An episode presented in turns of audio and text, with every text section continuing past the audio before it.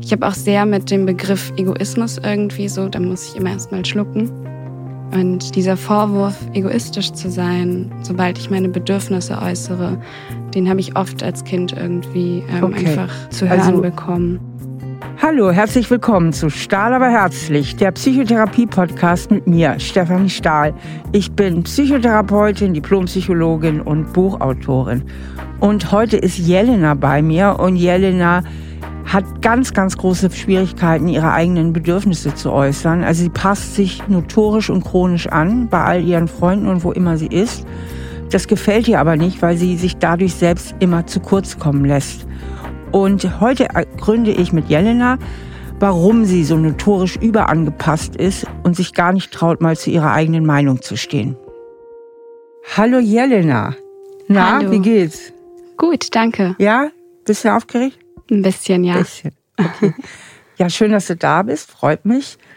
Ich springe eigentlich immer ziemlich direkt ins Wasser und beginne mit der Frage, was macht dir Kummer? Ja, danke, dass ich hier sein darf. Ich freue mich sehr auf das Gespräch, das wir zusammen haben werden. Ich weiß gar nicht, ob ich das als Kummer bezeichnen würde. Ich glaube, ich mache mir ja Gedanken, die sich ganz viele Menschen in meinem Alter, so Mitte, Ende 20 machen. Und ja, irgendwie in so einer großen Stadt wie Berlin frage ich mich oft, ja, wie das so mit zwischenmenschlichen Beziehungen ist jeglicher Art. Ich glaube, das auch schon bei mir selbst reflektiert zu haben oder zu erkennen, dass ich Schwierigkeiten habe, Bedürfnisse, meine eigenen Bedürfnisse anderen Personen gegenüber auszusprechen. Mm, und merke gerade damit, dass es mir manchmal nicht gut geht. Mhm. Ähm, Magst du es vielleicht mal, da kann man es immer am leichtesten nachvollziehen und auch am leichtesten besprechen, ein ganz konkretes Beispiel nennen, was dir so einfällt, wo du sagst, das ist typisch, da habe ich das mal wieder nicht gemacht, dass du vielleicht mal mit uns teilen kannst. Ja, also jetzt so ein typisches Beispiel, also in meinem Alltag merke ich das ganz oft so, dass ich vielleicht Freunden, Freundinnen irgendwie nicht so offen meine Meinung sagen kann, obwohl ich gefragt werde. Mhm. Hey, was denkst du, wollen wir dahin gehen oder das machen? Und ich weiß eigentlich schon oder versuche irgendwie im Vorfeld schon zu wissen, was die Präferenz der anderen Person ist. Okay, also du stellst dich ganz schön auf die anderen ein. Was stört dich daran? Mm, also ich würde sagen, dass ich ja gar nicht der anderen Person die Möglichkeit gebe, irgendwie, dass wir uns auf einen gemeinsamen Nenner kommen oder dass wir irgendwie einen Kompromiss finden können. Ich bin vielleicht auch nicht ehrlich mhm. und nicht authentisch mhm. und nicht ich selbst unbedingt, wenn ich mhm. ähm, permanent mich sozusagen mit meinen eigenen Bedürfnissen zurückstelle, um es eben, ja, um die Bedürfnisse der anderen Person zu erfüllen. Du reflektierst das ja alles sehr präzise. Jetzt liegt bei mir so die Frage an oder die drängt sich mir auf, so würde ich sagen, ähm, warum änderst du es denn nicht einfach? Ich weiß ja schon selbst, dass ich nicht da bin oder nicht auf der Welt bin, um irgendwie die Erwartungen einer anderen Person zu erfüllen oder denen zu entsprechen. Aber so empfinde ich mein Dasein manchmal. Ja, das ist dann, dann für dich viel zu theoretisch, weil dir geht es ja eigentlich um die Angst, wenn ich dich richtig verstehe, ist dahinter ja eine Angst oder eine Sorge, anzuecken. Und anzuecken heißt ja letztlich irgendwie auf irgendeine Form der Ablehnung zu stoßen. Ja.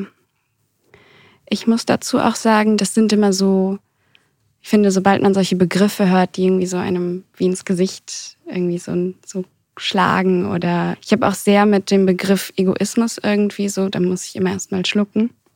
Und ähm, ja, plauder nicht aus dem Nähkästchen, aber es hat ja auch natürlich immer was mit der eigenen Vita, mit der eigenen Biografie zu tun. Und dieser Vorwurf, egoistisch zu sein, sobald ich meine Bedürfnisse äußere, den habe ich oft als Kind irgendwie ähm, okay. einfach zu hören also, bekommen. Es wird klar, dass Jelena unheimliche Angst hat, egoistisch zu sein. Das hat sie zu oft in ihrer Kindheit zu hören bekommen. Egoismus ist überhaupt so ein Wort, was ziemlich negativ besetzt ist. Deswegen fragen sich viele, was ist denn ein gesundes Maß an Egoismus? ich persönlich weiß gar nicht, ob das Wort Egoismus hier überhaupt zutreffend ist. Sollen wir nicht einfach davon sprechen, dass wir unsere eigenen Bedürfnisse haben, dass es okay ist, auch mal für seine Bedürfnisse einzutreten, dass es okay ist, die überhaupt mal zu kommunizieren. Denn die Kommunikation ist ja überhaupt auch nur die Grundlage, um sich überhaupt austauschen zu können. Ich glaube, ich würde hier das Wort in diesem Kontext Egoismus am liebsten streichen. Und da sind halt ganz tiefe Gefühle so in dir eingebrannt von früher. Magst du mal so ein bisschen erzählen? Du hast ja den roten Faden in die Kindheit schon selber eben geworfen. Was mhm. war denn da das mit deinen Eltern, dass das immer hieß, du wärst egoistisch? Also ich habe zwei große Brüder, die schon ja deutlich älter sind als ich. Beide sind sehr nah beieinander und ich bin dann die Nachzüglerin gewesen und schon das verwöhnte Mädchen irgendwie ein bisschen. Und ja, mir fallen aber auch so konkrete Beispiele ein, in denen ich dann wie ein Kind eben so ist, das Bedürfnis nach irgendwelchen materiellen Sachen zum Beispiel geäußert habe. Mhm. Irgendwie, ich möchte das haben. Und dann wurde vielleicht Nein gesagt. Oder meine Eltern haben generell oft Nein gesagt im ersten Moment und auch nicht irgendwie begründet, warum. Und dann war ich so, ich möchte das aber und ich halt will so ne? das ne? und verstur. Und dann war es immer so, du verstehst das überhaupt nicht, du bist egoistisch, du denkst nur an dich und du mhm. willst immer alles haben. Und ich habe im Endeffekt dann auch, weiß ich nicht, die Barbie-Puppe bekommen oder vielleicht irgendwas durchgesetzt. Und es war aber trotzdem immer so, du denkst nur an dich.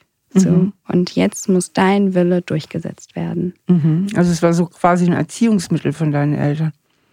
Ja. ja. Diese Aussagen. Und wie hast du dich dann gefühlt als Kind? Schlecht. Weil ich dann ja nur, also ich habe etwas bekommen, obwohl ich wusste, dass das nicht richtig war. Also ich habe es als nicht richtig empfunden. Also weil schuld, ich, schuldig? Schuldig, ja. Auch geschämt? Ja. Also Scham und Schuld.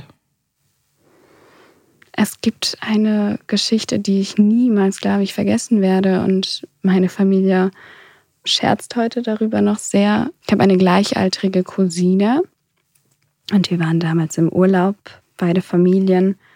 Und wir waren auf so einem Markt und dann hat meine Cousine etwas von meiner Tante bekommen, was ich auch toll fand. Und meine Mama hat mir auch etwas, also es waren so Kleidungsstücke, so ein, ja, so ein Sommerkleidungsstück.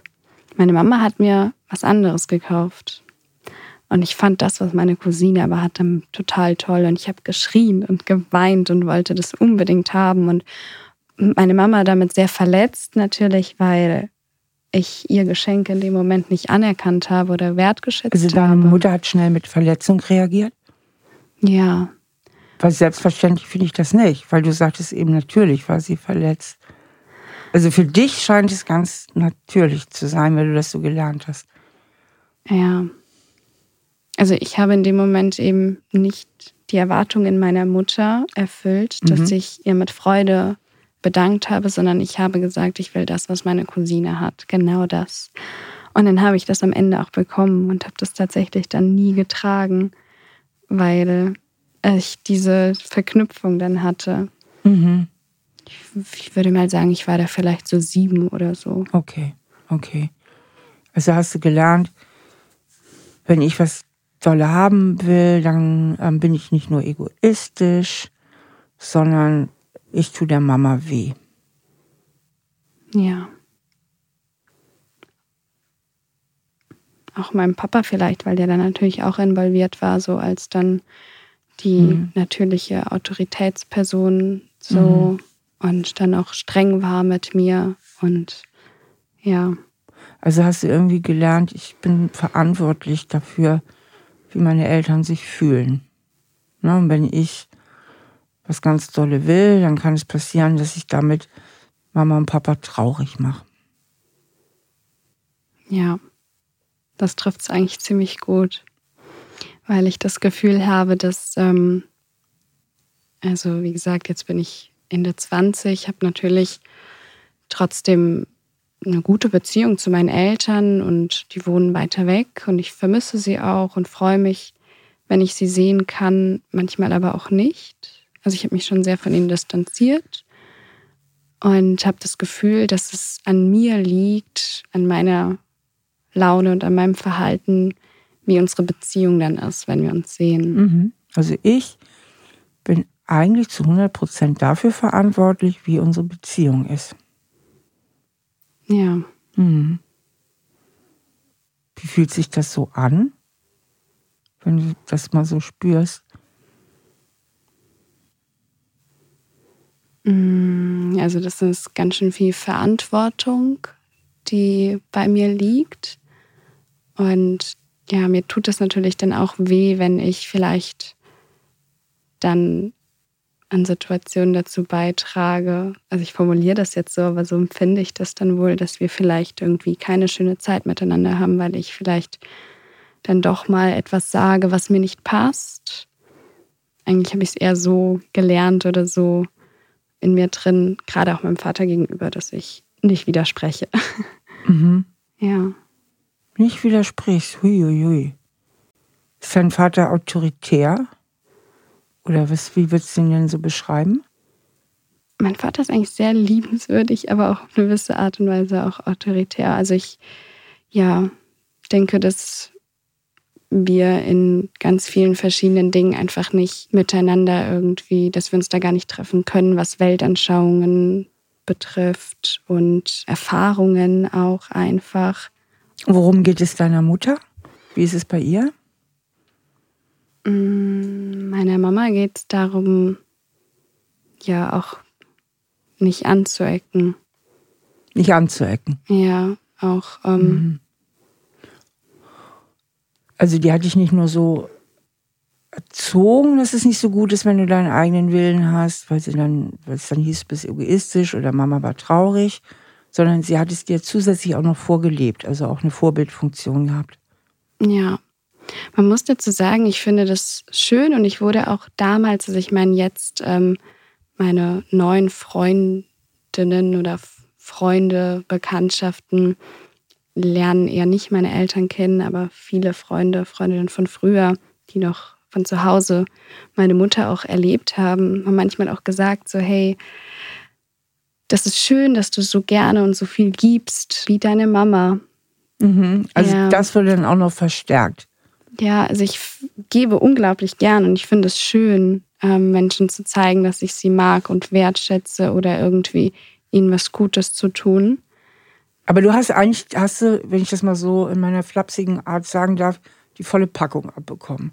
Du hast in der direkten Erziehung vermittelt bekommen, dass es nicht so gefragt ist, einen eigenen Willen zu haben. Du hast es als Vorbild vorgelebt bekommen. Und du wurdest dafür gelobt, auch noch vom Umfeld, dass du genau das nicht machst, beziehungsweise dich sehr viel anpasst und sehr viel gibst. Das nennt man eine sehr, sehr gründliche Erziehung. Ne? das ist natürlich nicht so leicht dann wahrscheinlich. Oder vielleicht auch doch. Ich, ich sage ja immer, dass Veränderung schwer ist, muss nicht so sein. Aber klar, äh, das sind natürlich tief eingefahrene Muster, die du dann da hast. Gell? Und vor allen Dingen, das Wichtigste ist ja, das ist deine Konstruktion der Wirklichkeit, das ist deine Realität. Weil unser Gehirn interessiert ja nicht die Realität da draußen. Unser Gehirn richtet sich nach den eigenen Erfahrungen. Und das sind deine Erfahrungen. Und danach richtet sich deine Wahrnehmung aus und dein Denken aus, weil das deine Erfahrungen sind.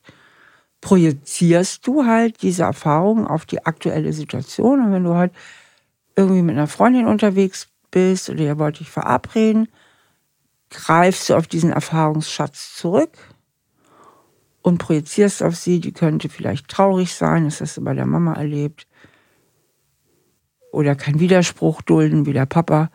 Dein ganzes Gehirn produziert diese alten Erinnerungen und auf diese reagierst du und also hältst du den Mund oder sagst ja, obwohl du eigentlich nein meinst. Ja, jetzt sage ich ja. Mhm.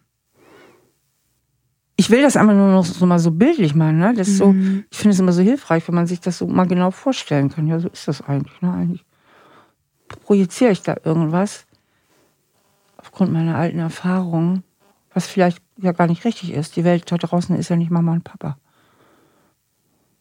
Ja, vor allem kann ich ja auch nicht wissen, wie die andere Person reagiert. Ob, ja, auch gerade bei solchen kleinen Alltagsfragen, ob sie dann enttäuscht oder verletzt oder wütend ist und sich genau. irgendwie, ja, mir dann abwendet oder so. Das funkt ja halt dein Gefühl. Dein Gefühl funkt immer Achtung, Achtung, Achtung, Vorsicht, Vorsicht, Vorsicht. Enttäuschung in Verzug, Kränkung in Verzug, also auch bei dir. Ne? Mhm. Schamgefühle in Verzug, Schuldgefühle in Verzug, Angst, Angst, Angst. Tu es lieber nicht. Ne? Halt lieber den Mund und passt dich an. Hm? Und diese starken Gefühle, die sind natürlich auch nicht so, die kann man ja nicht einfach mal so ignorieren. Und jetzt ist ja die Frage, was machen wir da jetzt? Ne? Und ich glaube, der erste wichtigste Schritt ist immer auch mal den Verstand mit ins Boot zu holen, welche Meinung der so dazu hat. Weil er kann einem doch äh, ganz große Dienste leisten, aus Situationen rauszukommen und das wiederholt, bis es dann auch das Gefühl irgendwann begriffen hat. Ne? Ich frage dich deswegen mal, wenn du jetzt mal in den Verstand wechselst, mhm. na? also jetzt mal weg von den Gefühlen, ein bisschen weg von den alten Geschichten, du gehst jetzt mal in den Verstand rein, meinst du wirklich, dass eine Freundin so enttäuscht wäre, wenn du mal einen anderen Vorschlag hast? Nein. Nein. Meinst du, sie hätte ein Recht, enttäuscht zu sein? Also, sie kann sich, also sie kann ja,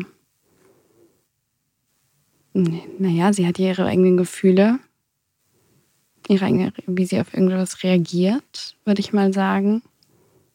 Ich kann ihr das ja nicht streitig machen. Also pass auf, ich mache jetzt mal eine ganz banale Situation, weil es mhm. senkt sich auch oft an so einfachen Situationen bei dir aus.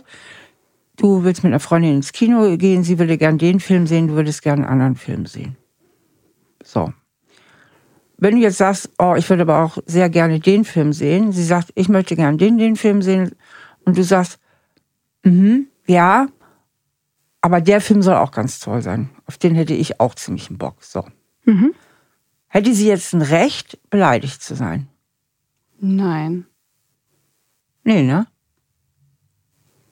Nein, also.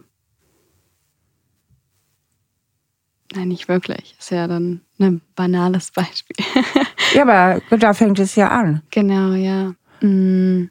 Also, was du ja tust im Innersten, du gibst ja den anderen Recht. Ja? Ja. Also, als Kind hast du gesagt, Mama hat ein Recht, traurig zu sein. Papa hat ein Recht, wütend zu sein. Die haben Recht, mich egoistisch zu nennen. Du gibst ihnen ja im Grunde genommen allen Recht. Und da, glaube ich, fängt das ja schon an, oder? Ja. Also wenn ich jetzt wirklich mal meinen Verstand ohne die erlebten Erfahrungen irgendwie ja, sprechen lasse, dann nein. Also hat sie kein Recht in diesem Fall beleidigt zu sein. Hast du ein Recht, deine Bedürfnisse zu äußern oder eine eigene Meinung zu haben? Auf jeden Fall. Auf jeden Fall. Kannst du dies auf jeden Fall mal ganz kurz versuchen zu fühlen auch? Wie sich das im Körper anfühlt? Ja, das ist etwas, was sich noch nicht so stark anfühlt, glaube ich. Also ich muss. Wo fühlst du es denn? Im Herzen. Im irgendwie. Herzen? Ja. Wie fühlt sich das da an im Herzen dieses Jahr? Doch, dazu habe ich ein Recht. Mm, noch sehr klein. Mhm, aber das Kleine, was da ist, was ist das? Ein Kribbeln, ein Pumpern? Ein mm.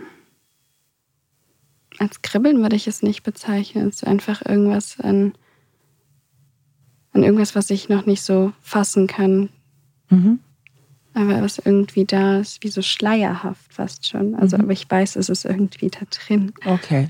Das ist vielleicht etwas, was auch mal so ausgewickelt werden darf. Ne? Also, das einfach stärker da sein darf. Wichtig ist, dass du ein Gefühl dazu bekommst, wie es sich anfühlt, zu sagen, ich habe ein Recht. Punkt, Punkt, Punkt, was auch immer. Ne? meine Bedürfnisse zu äußern. Ich habe ein Recht, Nein sagen zu dürfen. Ne? Mhm. Oder auch der Satz, jeder ist zu 50 Prozent verantwortlich für die Beziehung. Was hältst du von dem Satz? Kannst du dem intellektuell zustimmen? Ja. Ja? Ja, schon, ja. Ja, das bedeutet auf jeden Fall nicht nur Verantwortung bei einer Person.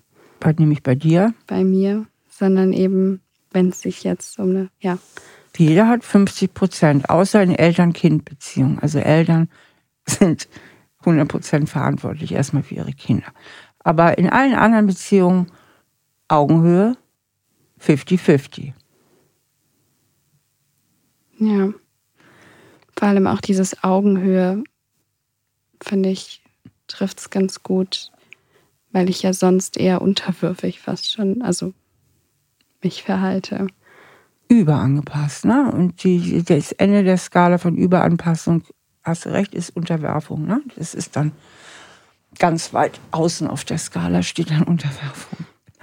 Aber was mir halt so auffällt, bei dir, und ich glaube, äh, das könnte bei dir auch ein ganz wichtiger Baustein sein, hin zu mehr Standpunktsicherheit und hin zu mehr, ich sage meine Bedürfnisse auch, wäre tatsächlich, dass du dir zu Hause mal mehrere solcher Sätze überlegst, die auch wirklich mal notierst. Ne? Wie ich bin gleich wertvoll wie andere Menschen, ich habe die gleichen Rechte wie andere Menschen, ich bin mit anderen Menschen auf Augenhöhe. Jeder Mensch ist 50 Prozent verantwortlich für das Gelingen einer Beziehung. Ja, ich darf meine Bedürfnisse nennen und so weiter. Dir im ersten Schritt mal richtig klar machst. Weil, wenn ich so mit dir rede, habe ich jetzt so das Gefühl, du weißt es zwar irgendwie, aber so richtig klar hast du dir das, glaube ich, noch nicht so gemacht. Kann das sein? Ja, also auf diese intellektuelle, reflektierte Art und Weise, oder wenn ich jetzt irgendwie mit jemandem sprechen würde, der mir das erzählen würde, oder dann hätte ich das ganz klar mhm. ähm, natürlich irgendwie so mhm. verstandsmäßig aber, vor mir, aber so auf mich selbst bezogen. Genau, genau, genau, auf mich selbst bezogen. Das ist immer der entscheidende Satz für alle Harmoniesüchtigen, auf mich selbst bezogen, nicht so. Das gilt ja. eher für die anderen. Ja. Ähm, genau, und dass du dir diese Sätze wirklich aufschreibst, notierst und dich dann auch jeden Tag darin übst, die auch zu fühlen, damit es nicht nur theoretisch bleibt, so wie eben, ah, ich spür's und in der Herzgegend noch sehr schwach, aber je mehr du das trainierst und je mehr du versuchst, diese Sätze, die ja tatsächlich erstmal theoretisch sind, aber auch, ich sag mal, ins Gefühl runterzuladen, mhm. indem man sich einfach diesen Satz so sagt, ich habe die gleichen Menschen, Rechte wie andere Menschen, so die Augen schließt und dann mal spürt diesen Satz im Brust- und Bauchraum Raum gibt. Ne? Das ist ja so der Sitz der Gefühle. So dass das immer mehr so tiefer sackt. Ja? Das denke ich wäre ein sehr wichtiger Baustein für dich.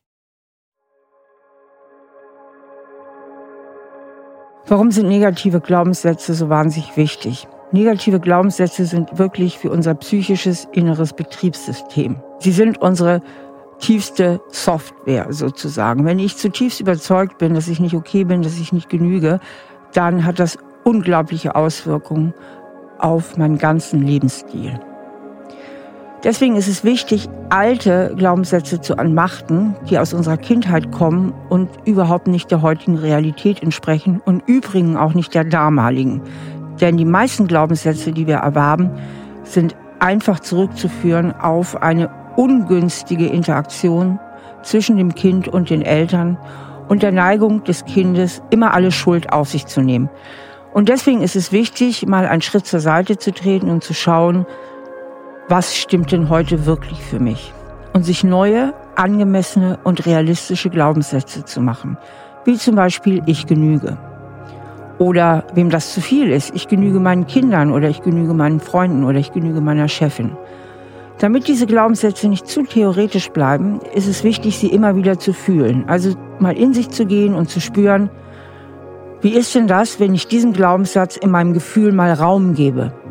Besonders wirkungsvoll ist es, wenn man sich Situationen vorstellt, wo diese Glaubenssätze bereits wahr sind. Und sehr schön und hilfreich kann es eben auch sein, wenn man sich vorstellt, dass hinter einem ein ganz lieber Mensch steht. Es kann aber auch eine Fantasiefigur sein, wie eine gute Fee oder Superman und einem diese Glaubenssätze, also diese neuen guten Glaubenssätze, ganz liebevoll ins Ohr flüstert. Wie sieht's denn aus auf der Ebene, kannst du überhaupt deine Bedürfnisse gut spüren? Weil Überangepasste sind ja so trainiert darin, ihre eigenen Wünsche zu unterdrücken, dass sie oft äußern, ich weiß ja selbst oft nicht so genau, was ich will. Wie sieht es denn da bei dir aus? Also es gibt auf jeden Fall Situationen, in denen ich das nicht weiß, was ich möchte. Gerade wenn es vielleicht so Entscheidungen bedarf, die, sagen wir mal jetzt drei Personen, also noch zwei andere Personen irgendwie involvieren. Und dann habe ich zwei verschiedene Meinungen und habe dann quasi, ja, zwei verschiedene Positionen, aus denen ich wählen könnte. dann weiß ich es nicht.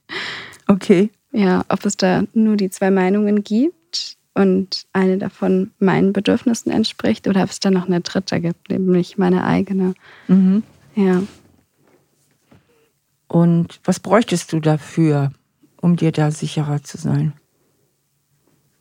Also ich glaube, und das ist auch das, was du sagst, so worin, also was ich üben oder trainieren sollte, irgendwie ein bisschen ein Gespräch zu mir selbst aufzubauen und wirklich mich selbst mal zu fragen, in mich zu gehen, okay, unabhängig davon, was jetzt im Außen ist oder welche Optionen ich habe, was will ich eigentlich?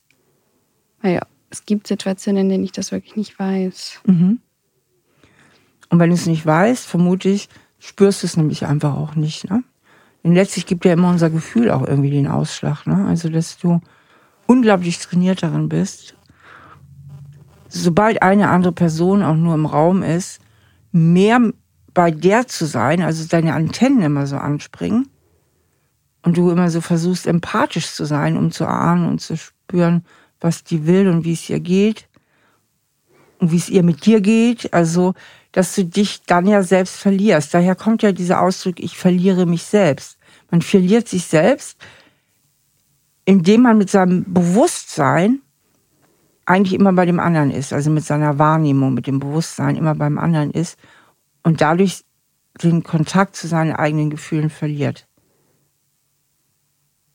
Ja, das würde ich auf jeden Fall auch, ich finde, das hört sich so traurig an, aber bestätigen, ja, dass ich irgendwie so ein bisschen den Kontakt, ja, vielleicht auch gar nicht gesucht habe, einfach weil sich das so gut bewährt hat. Ich habe einen sehr großen Freundeskreis und Bekanntenkreis und ja, werde schon wertgeschätzt ähm, und bekomme auch die Bestätigung. Aber deswegen habe ich vielleicht auch gar nicht den Kontakt so zu mir selbst gesucht. Merke aber gerade einfach, dass, ja, gerade bin ich in so einem Punkt irgendwie, in meinem Leben oder überhaupt, dass ich schon das Bedürfnis danach habe, diesen Kontakt zu mir und meinen eigenen Bedürfnissen und Wünschen irgendwie herzustellen oder da hineinspüren zu können. Der müsste besser hergestellt werden. Wie ist es, wenn du alleine bist? Wenn kein potenzieller Erwartungsträger im Raum ist? Dann bin ich bei mir war ja auch manchmal dann abgelenkt, wenn ich irgendwie physisch allein bin, aber im Kontakt mit anderen Menschen bin, über irgendwie Social Media oder im Telefon oder sowas. Oder aber gedanklich. Du allein bist, dann weißt du schon, was du willst, oder? Ja.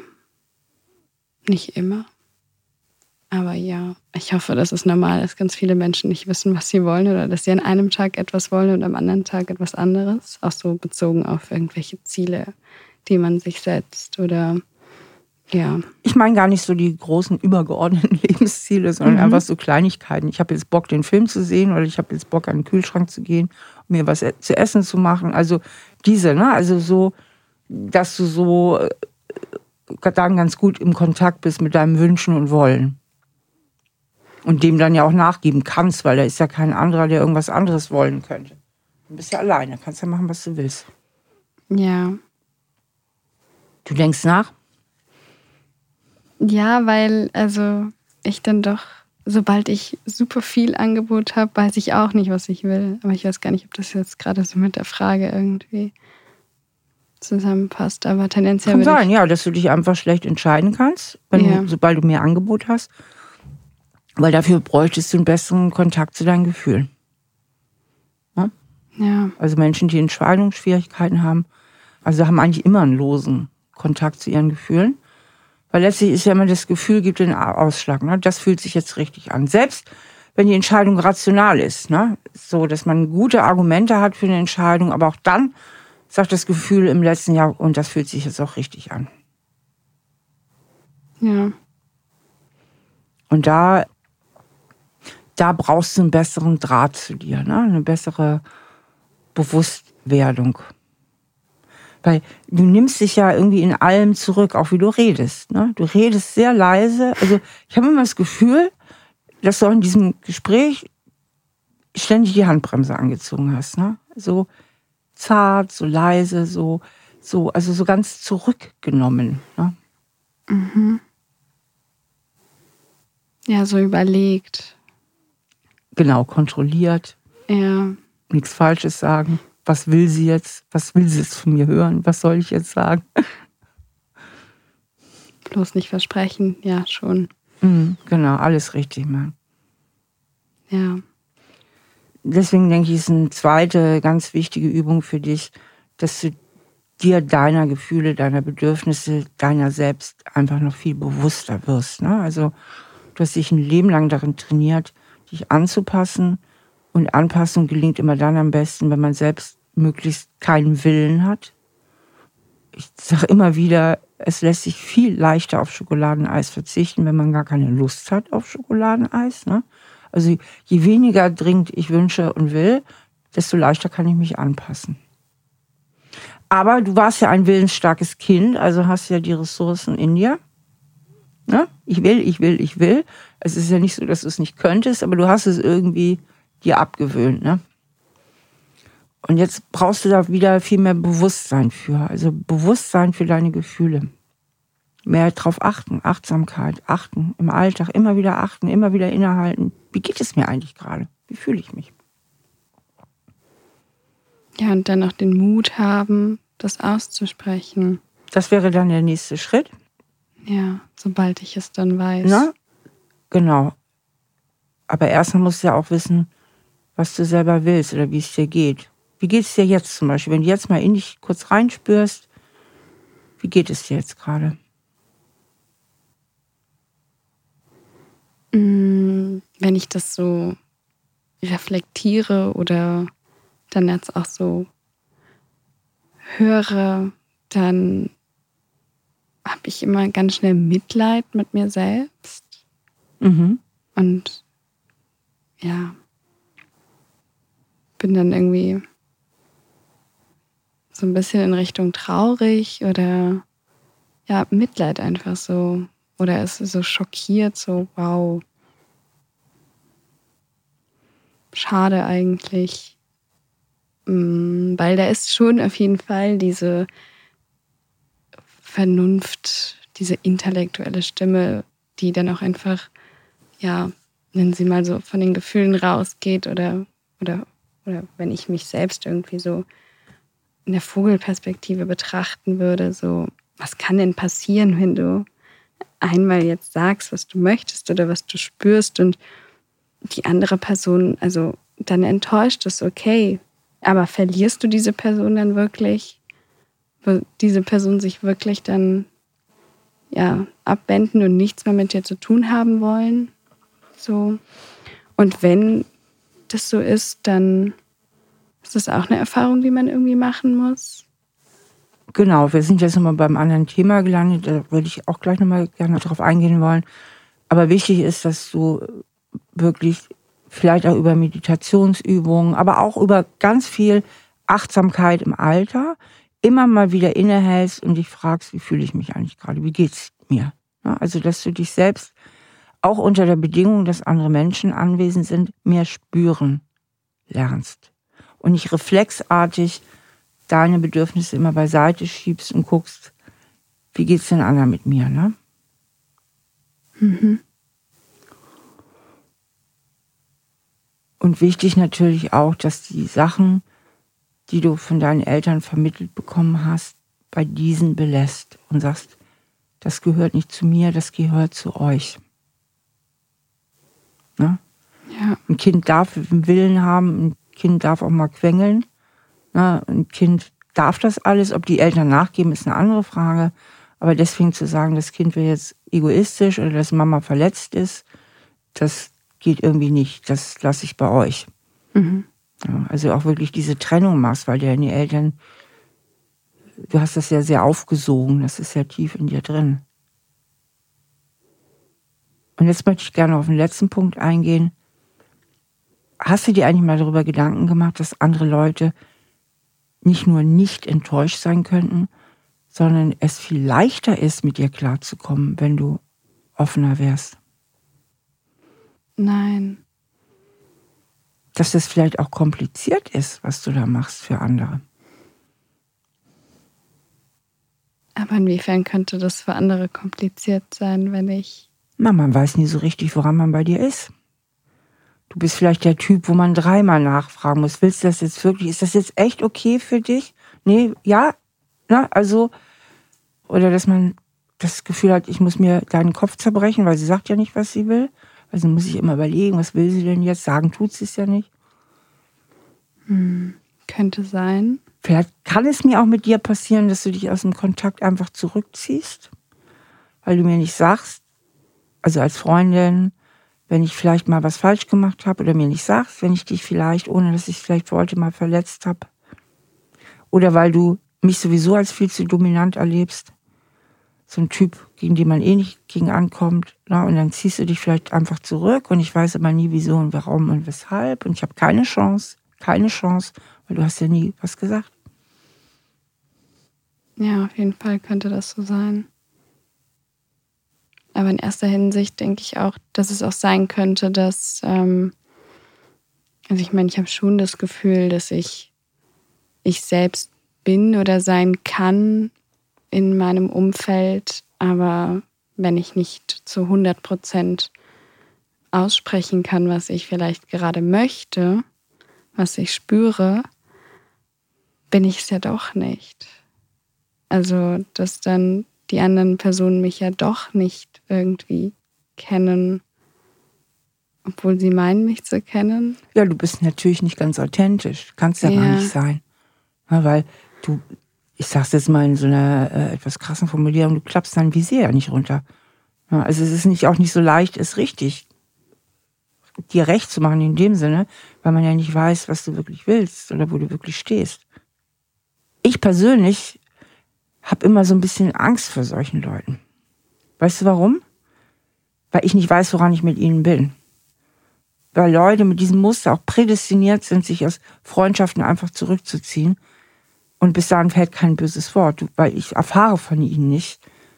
Wenn ich mit meiner frechen Schnauze vielleicht mal irgendwas sage, ohne dass ich wollte, was sie in irgendeiner Weise verletzt hat oder so, kann ja mal passieren, gerade so Menschen wie mir, die oft schneller reden, als sie denken.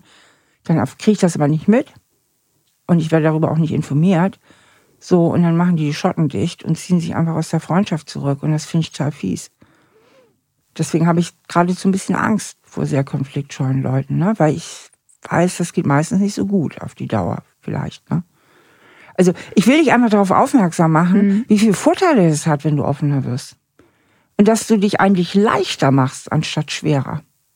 Weil du wirst transparenter, greifbarer. Man weiß, woran man mit dir ist. Ja, ich wiederum habe Menschen, die eben ja, sehr bei sich waren oder sind oder ihre Bedürfnisse äußern können, was sie denken und fühlen, immer als, ja, die Person nimmt sich krass wichtig wahrgenommen. Genau, und das finde ich nämlich, das finde ich unfair. ja? Das ist nicht fair. Oder als dominant. Ja. Ne? Das sind dann immer, ich sag mal in Anführungsstrichen, die dominanten Schweine. Aber eigentlich macht man sich selber zum Opfer, weil man einfach den Mund nicht aufkriegt. Und die anderen nehmen sich dann wichtig. Und das ist ja, ich frage mich, ob das fair ist. Also, ich mache das mal wieder an mir fest, ne, weil es passt gerade nämlich so gut mit uns beiden. Ich bin ja so ein Typ, ne? ich sag schon, was ich will und was ich nicht will. Das heißt aber nicht, dass ich nicht kompromissfähig bin. Und es heißt auch nicht, dass ich nicht nachgeben kann. Aber wenn ich ja nie eine Chance bekomme, ja. ne, weil du mir nicht sagst, was du willst, dann kann ich ja gar nicht zeigen, dass ich gut nachgeben kann. Sag, auch wenn dir das so wichtig ist, dann machen wir so, wie du willst. Das kann ich nämlich sehr gut. Oder auch, ach, lass uns doch einen Kompromiss machen. So. Aber du gibst mir ja gar nicht die Chance. Ja? Also ich bin deiner Projektion, Stahl ist dominant und nimmt sich viel zu wichtig, ausgeliefert. Absolut, ja. Und deswegen glaube ich, dass ein ganz wichtiger Baustein auch für dich ist, um diese Konfliktscheu zu überwinden, so höhere Werte. Ja? Also wenn du dich ertappst, dass du mal wieder automatisierst, irgendwas runterschluckst oder dass du automatisierst mal wieder denkst, was ist der äh, dominant, was nimmt er sich so wichtig und so weiter. Mal dich fragst, ist das eigentlich gerade ganz fair, was ich da mache? Ne? Wäre es jetzt nicht viel fairer, mal den Mund aufzumachen, dem anderen überhaupt mal eine Chance zu geben, sich überhaupt zu positionieren? Da denke ich dann aber auch daran, dass viele Menschen in meinem Umfeld ja daran gewöhnt sind, dass ich das nicht tue. Und wenn ich das dann auf einmal irgendwie, weil ich es übe, mache und dann wiederholt mache, da ist da so eine Angst irgendwie, dass dann die Person denkt so, hö, das ist aber nicht Jelena, so. Mhm. Was, also du denkst, du bist jetzt halt voll in deiner Matrix, ne, in deinem Schattenkind. du denkst, die lieben mich oder die mögen mich, weil ich so bin, wie ich bin. Und ich werde halt gemocht unter der Bedingung, dass ich immer die Liebe und die Brave bin. Und die angepasste und die unkomplizierte. Scheinbar unkompliziert. Wie wir eben erfahren haben, ist es ja nach hinten raus kompliziert mit dir, weil man weiß ja nicht, woran man mit dir ist. So, also deshalb bist du jetzt voll, hast eben in deiner Schattenkind-Matrix nachgedacht. Das heißt, du kannst dir auch nicht so richtig vorstellen, aufgrund deiner Kindheit, dass man dich auch mögen kann unter der Bedingung, dass du mehr du selbst bist.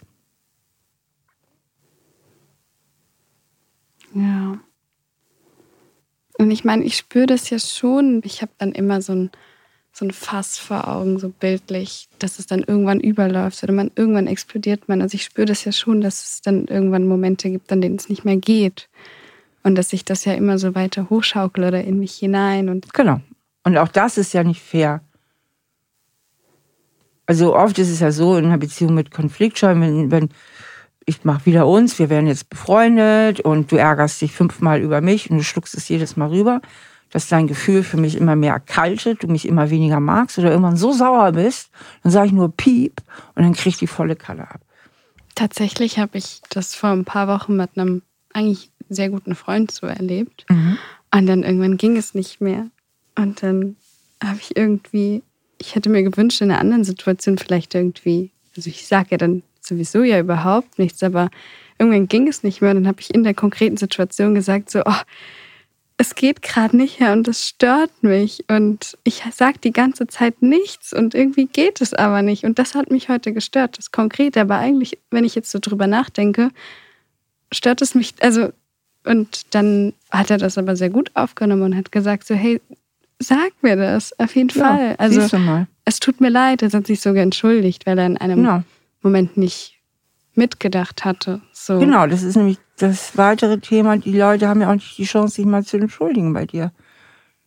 Also Thema Fairness, Offenheit, Authentizität, das könnten einfach so höhere Werte sein, die du dir wirklich bewusst machen kannst und die du auch zur Hilfe nehmen kannst, wenn du dich wieder dabei ertappst, dass du wieder Ja sagen willst, obwohl du Nein meinst.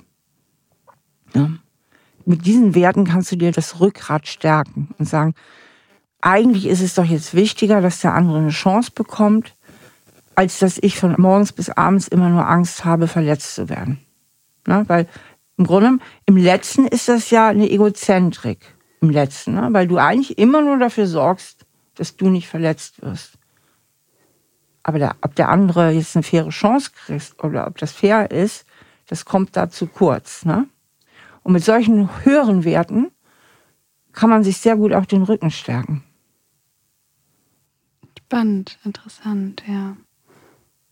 Weil ich ja eigentlich eine ganz umgekehrte Logik ja mhm. habe, würde ich es fast schon bezeichnen. So, ich möchte ja nicht die andere Person verletzen, enttäuschen.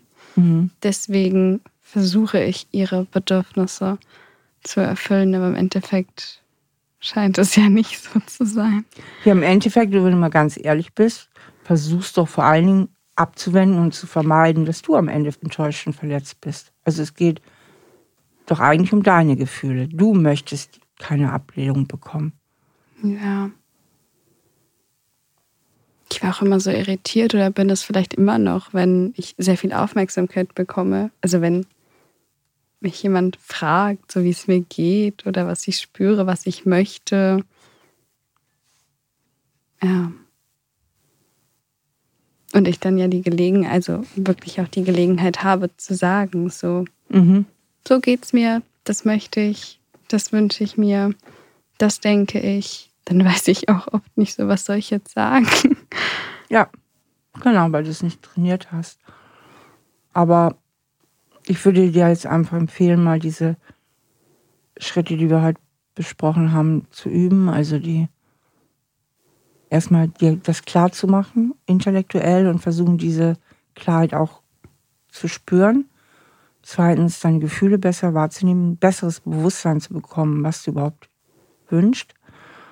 Dann nochmal die Werte, die dir deine Eltern da vermittelt haben, die du nicht gut findest, ihnen wirklich zurückzugeben, ne, mit dem egoistisch und, und, und. Und viertens, dir durch höhere Werte wie Fairness, Offenheit und so weiter dein Rückgrat zu stärken, sodass du mehr Mut bekommst. Und dann trainierst du es einfach in kleinen Situationen. Step by Step. Und dann wirst du die Erfahrung machen, dass es viel leichter ist und die Reaktionen viel positiver sind, als du gedacht hättest. Und dann wirst du immer mutiger und dann erweiterst du das immer mehr. Und das heißt ja auch nicht, dass jetzt alle Welt den Atem anhalten muss, nur weil du einen Wunsch geäußert hast. Den Fehler darfst du auch nicht machen. Der andere hat immer noch sein Recht mitzudiskutieren, auch wenn du sagst, ich würde jetzt lieber Film XY sehen. Dann muss deine Freundin genauso wenig sofort springen, nur weil du jetzt endlich den Mut hattest, es zu sagen, wie du springen musst, weil sie einen anderen Film sehen will. Ne? Auch dann bleibt fair, hat der andere immer noch das Recht zu sagen, oh, wollen wir nicht lieber dahin gehen, ne? So, also. Ja.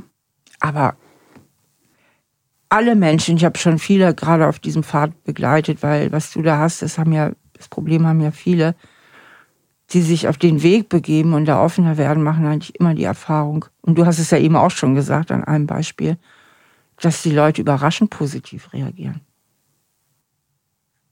kannst es ja auch ankündigen. Ne, bei deinen Freunden, ich übe das jetzt mal, ich habe mir darüber Gedanken gemacht, bin so ultra konfliktscheu. Du kannst ja alles mal erzählen auch. Und dann werden die dich auch ermuntern. So, du wolltest doch trainieren, jetzt sag mal, was du willst. Hm? Stimmt, das ist eine gute ja. Idee. Mach das doch mal ganz transparent. Dass das dein Thema ist, dass du aus der Nummer raus willst. Na, und sie können dich auch gerne mal unterstützen, wenn sie möchten. Du musst das wirklich trainieren, es fällt dir schwer. Dann hast du sie alle mit im Boot. Ja. Das klingt nicht schlecht. okay? Ja. Dankeschön. Sehr gern. Ich fand das Gespräch mit Jelena besonders spannend, weil eigentlich das scheinbar Schwierige, nämlich Egoismus, und das scheinbar Gute, nämlich Harmoniesucht beziehungsweise eine ganz große Angepasstheit an die Bedürfnisse der anderen, ganz umgekehrt auch wirken können. Ja, also dass die Harmoniesucht im letzten die Beziehung belastet und Egoismus, wobei ich ja sagte, das Wort lassen wir da mal sein, aber ich sage ein verantwortungsvolles Vertreten der eigenen Bedürfnisse Beziehungen enorm entlasten kann. Also es ist ganz wichtig, mal zu gucken, wie wir unsere Verhaltensweisen bewerten und wie Jelena am Ende vielleicht zu einer ganz neuen Bewertung kommen. Das nächste Mal spreche ich mit Daniel. Daniel hat sich von seiner langjährigen Freundin getrennt. Und das Beziehungsende macht ihm sehr zu schaffen. Zumal die beiden nicht ganz voneinander loskommen. Wann eine Trennung nach so vielen Jahren sinnvoll ist und wie man sie durchziehen kann, bespreche ich mit ihm in der kommenden Sitzung. Und wenn ihr mal schauen wollt, wo eure persönlichen Hürden sind und wie ihr da am besten drüber springen könntet, dann schreibt mir gern an stahlaberherzlich at randomhouse.de. Stahl aber herzlich, der Psychotherapie-Podcast mit Stefanie Stahl.